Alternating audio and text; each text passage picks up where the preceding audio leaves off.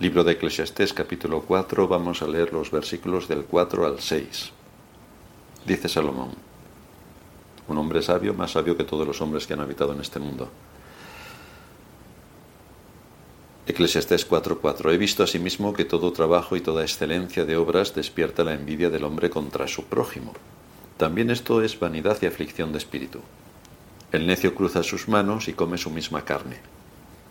Más vale un puño lleno con descanso que ambos puños llenos con trabajo y aflicción de espíritu.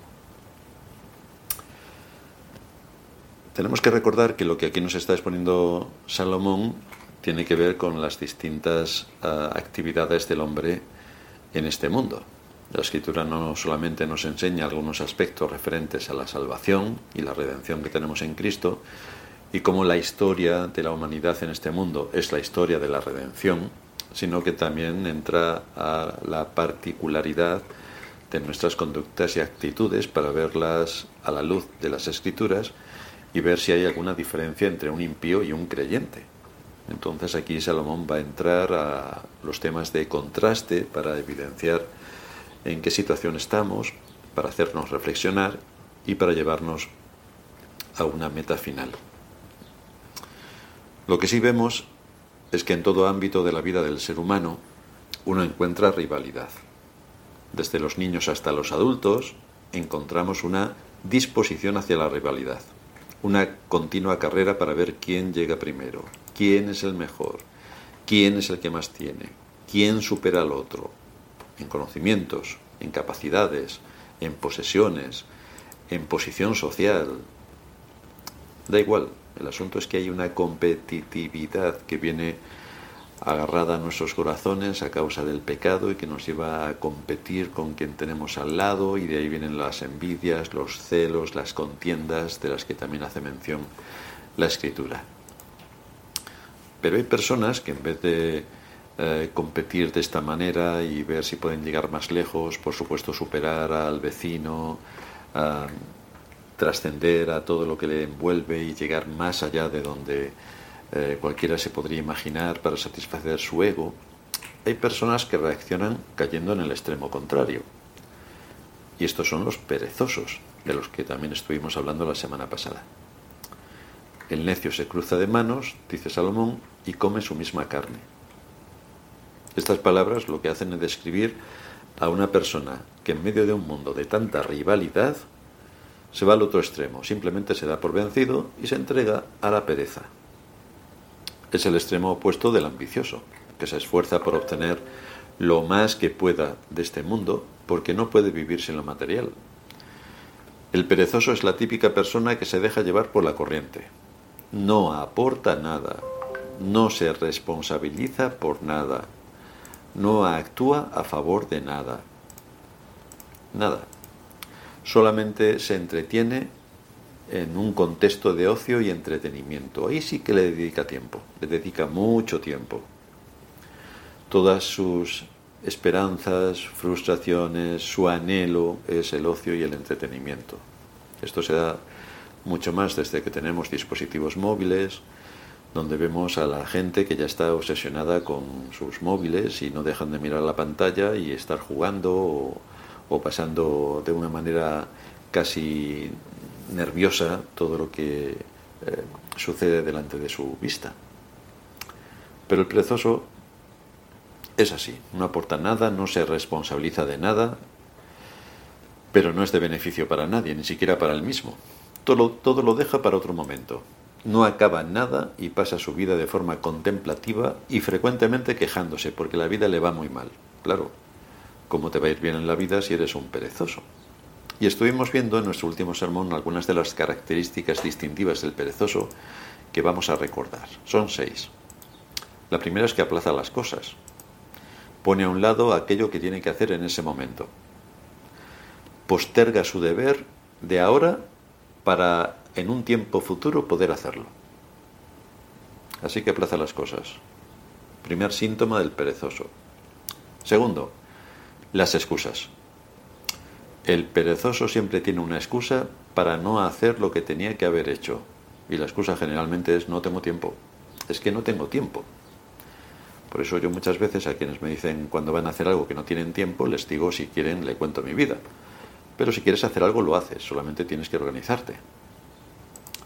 En tercer lugar, el perezoso hace un mal uso del tiempo, porque pierde el tiempo haciendo una cosa cuando debería estar haciendo otra. Se entretiene en sus asuntos particulares de ocio, de entretenimiento o de aquello que a él le apetece hacer en ese momento, gasta ahí sus energías, pero todos son asuntos de muy poca importancia o literalmente inútiles. Pero lo que tiene que hacer, de verdad, eso no lo hace. El cuarto síntoma del perezoso es el desorden. Donde hay un perezoso siempre hay desorden. Y si no corrige su vida, desde luego esto le llevará a perder todo lo que tiene.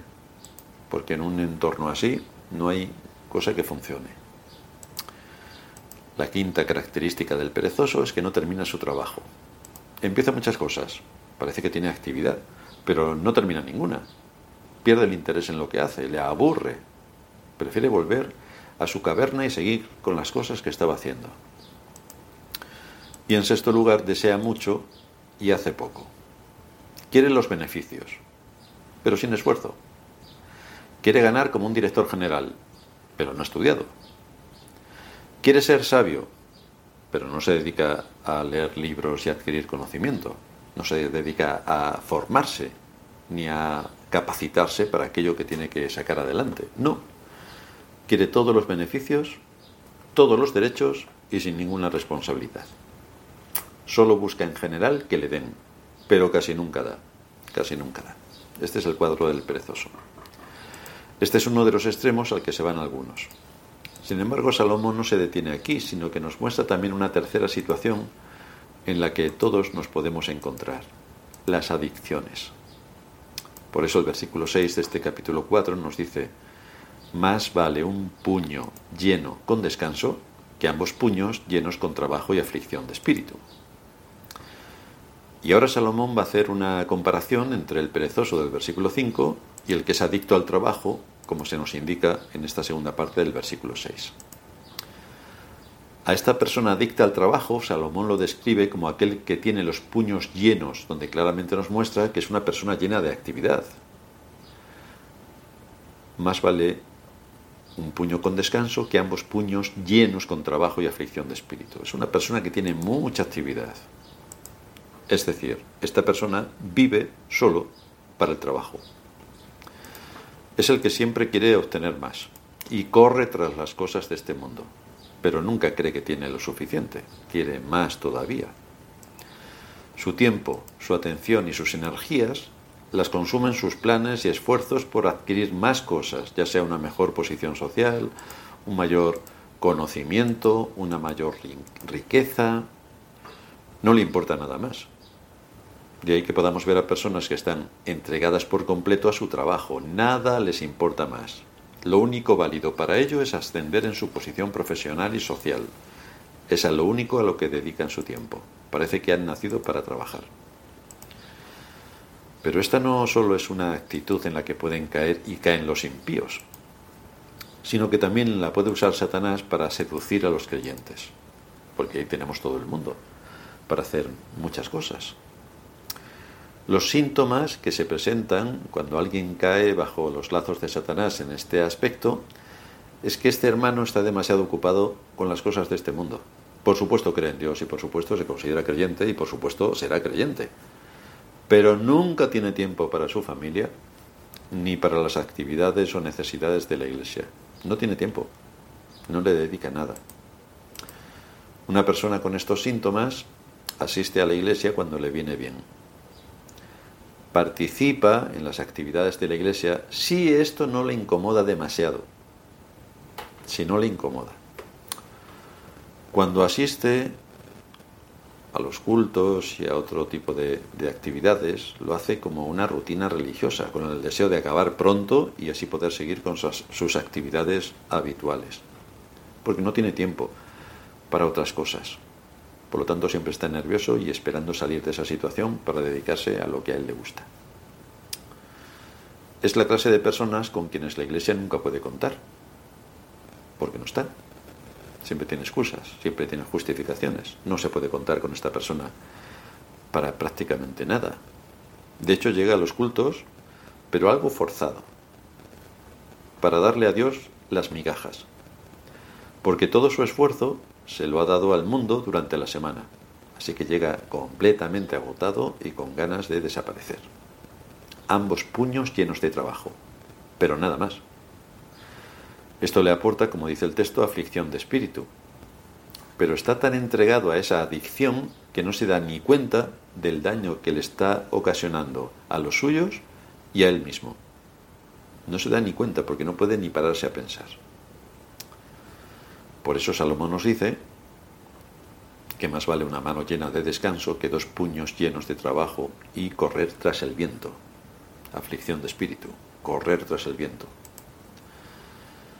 Lo cual nos indica que, junto con los dos puños llenos de trabajo y prosperidad, para pagarle Hacienda, viene también la insatisfacción y la desilusión, y por una sola razón. Y es que, como ya nos ha estado argumentando Salomón en capítulos anteriores, solo en Dios está la satisfacción del alma, solo en Él. Porque estamos compuestos por espíritu, Fuimos creados a la imagen y semejanza de Dios. No solamente tenemos un cuerpo, tenemos también un espíritu que necesita ser alimentado con aquello que Dios, el espíritu eh, eterno, nos da a través de su palabra. Así que nada de lo que nos proporciona el mundo tiene una validez permanente. Todo nos resulta insuficiente cuando pasa un tiempo. Y eso todos nosotros lo podemos comprobar algo que deseamos mucho, que lo deseamos con todas nuestras fuerzas, que queremos aquello como sea, cuando por fin de mucho sufrimiento y trabajo y arduo esfuerzo lo conseguimos, ¿cuánto tiempo tardamos en sentirnos insatisfechos? Pues no pasa mucho tiempo y ya estamos insatisfechos, porque son cosas materiales. Y nuestro espíritu necesita para alimentarse y estar bien cosas espirituales, pero las materiales no nos alimentan, son necesarias, por supuesto, por supuesto, pero no nos alimentan. De ahí viene un sentido de vacío en el alma, porque ni el dinero, ni los privilegios, ni los reconocimientos, ni el estatus social, ninguna de estas cosas satisfacen el alma, ni le dan sentido a la vida. No lo da ninguna de estas cosas. Y cuando más se da cuenta esta clase de personas de que esto es así, es cuando se pone a pensar que ha logrado todas estas cosas, pero a costa de su crecimiento espiritual, a costa de la relación con su propia familia y a costa de su falta de compromiso con la Iglesia.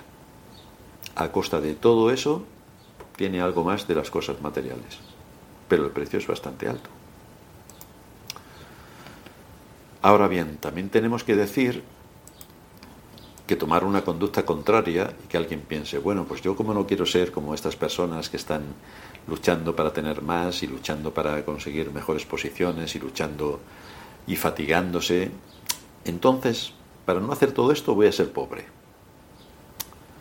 Porque así parece que los pobres, como dice el Señor también, que de los pobres es el reino de los cielos, y esto es lo que predica también la Iglesia Católica, esto es una evidencia de santidad.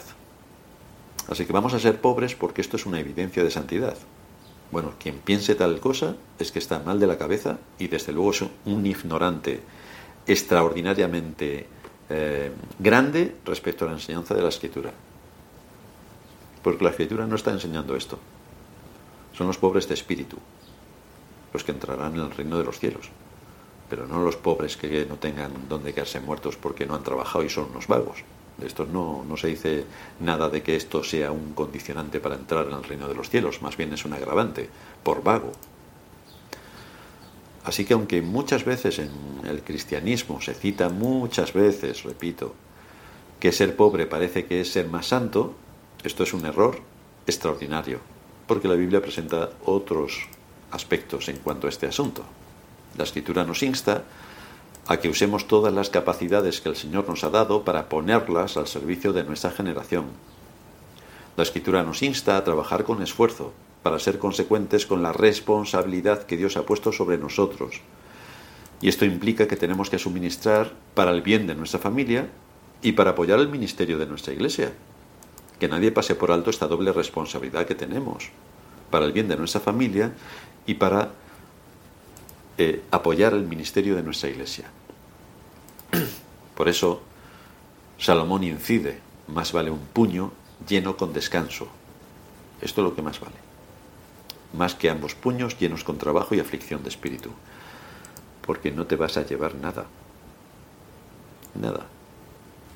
Un comentarista que no recuerdo el nombre dice, esta expresión se nos presenta como el término medio entre el que aprieta con ambos puños y el que se cruza de brazos en su pereza. Y la palabra que aquí se traduce como descanso, más vale un puño lleno con descanso, tiene varias traducciones. Se puede traducir como tranquilidad, o como paz, o como reposo. Pero en este contexto quiere decir un sentido de felicidad interna, de contentamiento. Esta persona está tranquila y contenta con lo que está haciendo y con todas las capacidades que Dios le ha dado y cómo las está desarrollando y cómo se está ocupando en sus asuntos. Corresponde a alguien que trabaja con diligencia. Esta persona no es como el perezoso que se describe en el versículo 5 que se cruza de brazos, no. Es la clase de persona que cumple con sus responsabilidades, con todas sus fuerzas. Es la clase de persona que es responsable, que cumple con su deber, que provee a su familia a nivel espiritual, emocional y económico. Es un hombre comprometido con su iglesia. Sabe que es el medio que Dios ha establecido en este mundo para llevar a cabo su obra y edificar a su pueblo, así que no pasa por alto su compromiso con la iglesia, que es la que le alimenta y le guía. Y entonces es responsable delante de Dios para su iglesia también. Pero a la luz de las escrituras, es el hombre que en su vida tiene prioridades por encima de su trabajo y de obtener ganancias al precio de impedirle atender sus otras responsabilidades y dejarle sin tiempo, sino que es un hombre con deseos moderados en cuanto a las cosas de este mundo, con deseos moderados, porque su principal objetivo es cumplir la función que Dios le ha encomendado y que está en esa triple actividad, tiene que proveer para sí mismo, tiene que proveer para su familia y tiene que proveer para su iglesia. En eso tiene que estar ocupado. Esta es la clase de creyentes que viven una vida de piedad con contentamiento. Contentamiento. Otro comentarista que no tengo, no recuerdo el nombre, dice, en vez de estar deseando hacerse rico, en su diligencia se acuerda de lo que el Señor dice la vida del hombre no consiste en la abundancia de los bienes que posee. En esto no consiste. Él trabaja con diligencia y con excelencia. No podemos olvidar estos dos aspectos. Hay que trabajar con diligencia y con excelencia. No vale cualquier cosa hacerla de cualquier manera para que quede como sea. No, no, hermanos, no. Hay que hacerla con excelencia. Este hombre sabe que así como hay un tiempo para trabajar, también hay un tiempo para estar en casa con su esposa y con sus hijos. Sabe que también hay un tiempo personal donde debe buscar al Señor y estar en comunión íntima y personal con Dios. Este hombre sabe que, hay un tiempo para estar con el pueblo de Dios y adorar a Dios con ellos. Este hombre sabe que a cada cosa le tiene que dar su tiempo, que eso es lo importante, que a cada cosa le dé su tiempo. No es un perezoso, pero tampoco es un adicto al trabajo. El espíritu de esta clase de hombres se describe en varios proverbios. Cuando digo hombres también digo mujeres, es un término genérico, como usa la escritura. No somos aquí de los que en nuestros días tienen otras cosas en mente. El espíritu de esta clase de hombres se describe en varios proverbios. En el capítulo 15, versículo 16, mejor es lo poco con el temor de Jehová que el gran tesoro donde hay turbación. El versículo 17 de ese capítulo 15, Mejor es la comida de legumbres donde hay amor que de buey engordado donde hay odio. Versículo 16, perdón, capítulo 16, versículo 8. Mejor es lo poco con justicia que la muchedumbre de frutos sin derecho. Capítulo 17. Mejor es un bocado seco y en paz que casa de contiendas llena de provisiones. Esto es el sentir general de la escritura, que busquemos la paz en todos los ámbitos donde sea posible, pero que trabajemos con diligencia, que trabajemos con excelencia, que las cosas no pueden estar de cualquier manera, ni en la iglesia, y veis que está todo adornado de una manera sobria y elegante, ni en nuestros hogares. Todo tiene que estar, no depende de que tengamos mucho dinero o poco dinero, depende de que tengamos el gusto de que cada cosa esté en su sitio, ordenada, limpia y que dé sensación de excelencia, de que todo se ha hecho con amor y que todo está en el lugar que le corresponde, no todo desordenado, todo destrozado, todo envuelto en todo y un desorden colosal. Esto lo que demuestra es que la mente no está en su sitio, para empezar. La actitud y perspectiva de la vida equilibrada de esta clase de personas es la correcta. Esta es la reacción bíblica ante la rivalidad que vemos por todos lados o bien ante una actitud perezosa que está dominando en nuestros días a la sociedad. Pero llegar hasta aquí requiere un claro entendimiento de las escrituras y de lo que Dios demanda para cada uno de nosotros como creyentes. Si somos hijos suyos, tenemos que tomar buena nota de lo que nuestro Padre nos enseña y del ejemplo que Dios nos ha dejado en la naturaleza y del ejemplo que Dios nos ha dejado en la redención. A lo largo de toda la historia se va proclamando la redención hasta su punto culminante en la persona de Cristo. Pero todo lleva un orden. Todo está todo es homogéneo, todo es eh, belleza, todo es armónico, todo cuadra con todo. El azul del mar o del cielo, el verde de los campos, hay armonía en los colores. Entonces, si Dios nos está mostrando todo esto de la armonía, ¿por qué razón en nuestra iglesia no podría haber armonía, en nuestra casa no podría haber armonía, o en nuestro entorno o la forma de vestir no puede haber armonía? A todo esto nos lleva la escritura para que consideremos. Cuando atendemos a la palabra de Dios, es cuando cada cosa está en su sitio. Y es entonces cuando podemos ser útiles al reino de Cristo en medio de la generación donde Él nos ha puesto. Y así cubrimos las tres áreas a las que, de acuerdo a las capacidades que Dios nos ha dado, tenemos que ser responsables porque de eso vamos a dar cuentas delante de Dios todos y cada uno de nosotros. Los padres para empezar, el marido, atendiendo a su esposa y atendiendo a sus hijos, atendiendo a su trabajo y atendiendo a su iglesia en todo lo que se requiere, con el tiempo que tiene que invertir, con sus diezmos y con todo lo demás que incumbe al papel que Dios le ha dado en el contexto de este mundo y para llevar a cabo su obra de acuerdo a las capacidades y a los privilegios que Dios otorga. Porque no podemos olvidar que somos administradores de la multiforme gracia de Dios. Y un administrador lo que hace es coger todo lo que Dios nos ha dado, y hacer que fructifique. Así que Dios nos ha dado capacidades, nos ha dado un trabajo, nos ha dado recursos económicos, nos ha dado otro tipo de recursos. Y todo esto debe estar puesto a disposición nuestra, de nuestra familia y de nuestra iglesia. Es así como servimos a Dios y somos útiles a su reino. Vamos a terminar en oración. Padre nuestro que estás en los cielos, gracias te damos por enseñarnos una vez más todo este tipo de matices que tienen que ver con la vida que llevamos a cabo en este mundo y cómo continuamente nos estás exhortando y nos estás dirigiendo para saber por el camino que tenemos que andar y desde luego para que andemos de acuerdo a tu voluntad y no de acuerdo a las modas de cada momento o a lo que nuestro egoísta corazón quiere obtener en cada situación. Así que te rogamos que nos ayudes y nos des luz para andar en tus caminos, que nos des de tu espíritu para guiarnos y que nos disciplines cuando nos apartemos. En Cristo Jesús te damos las gracias y te pedimos todo esto. Amén.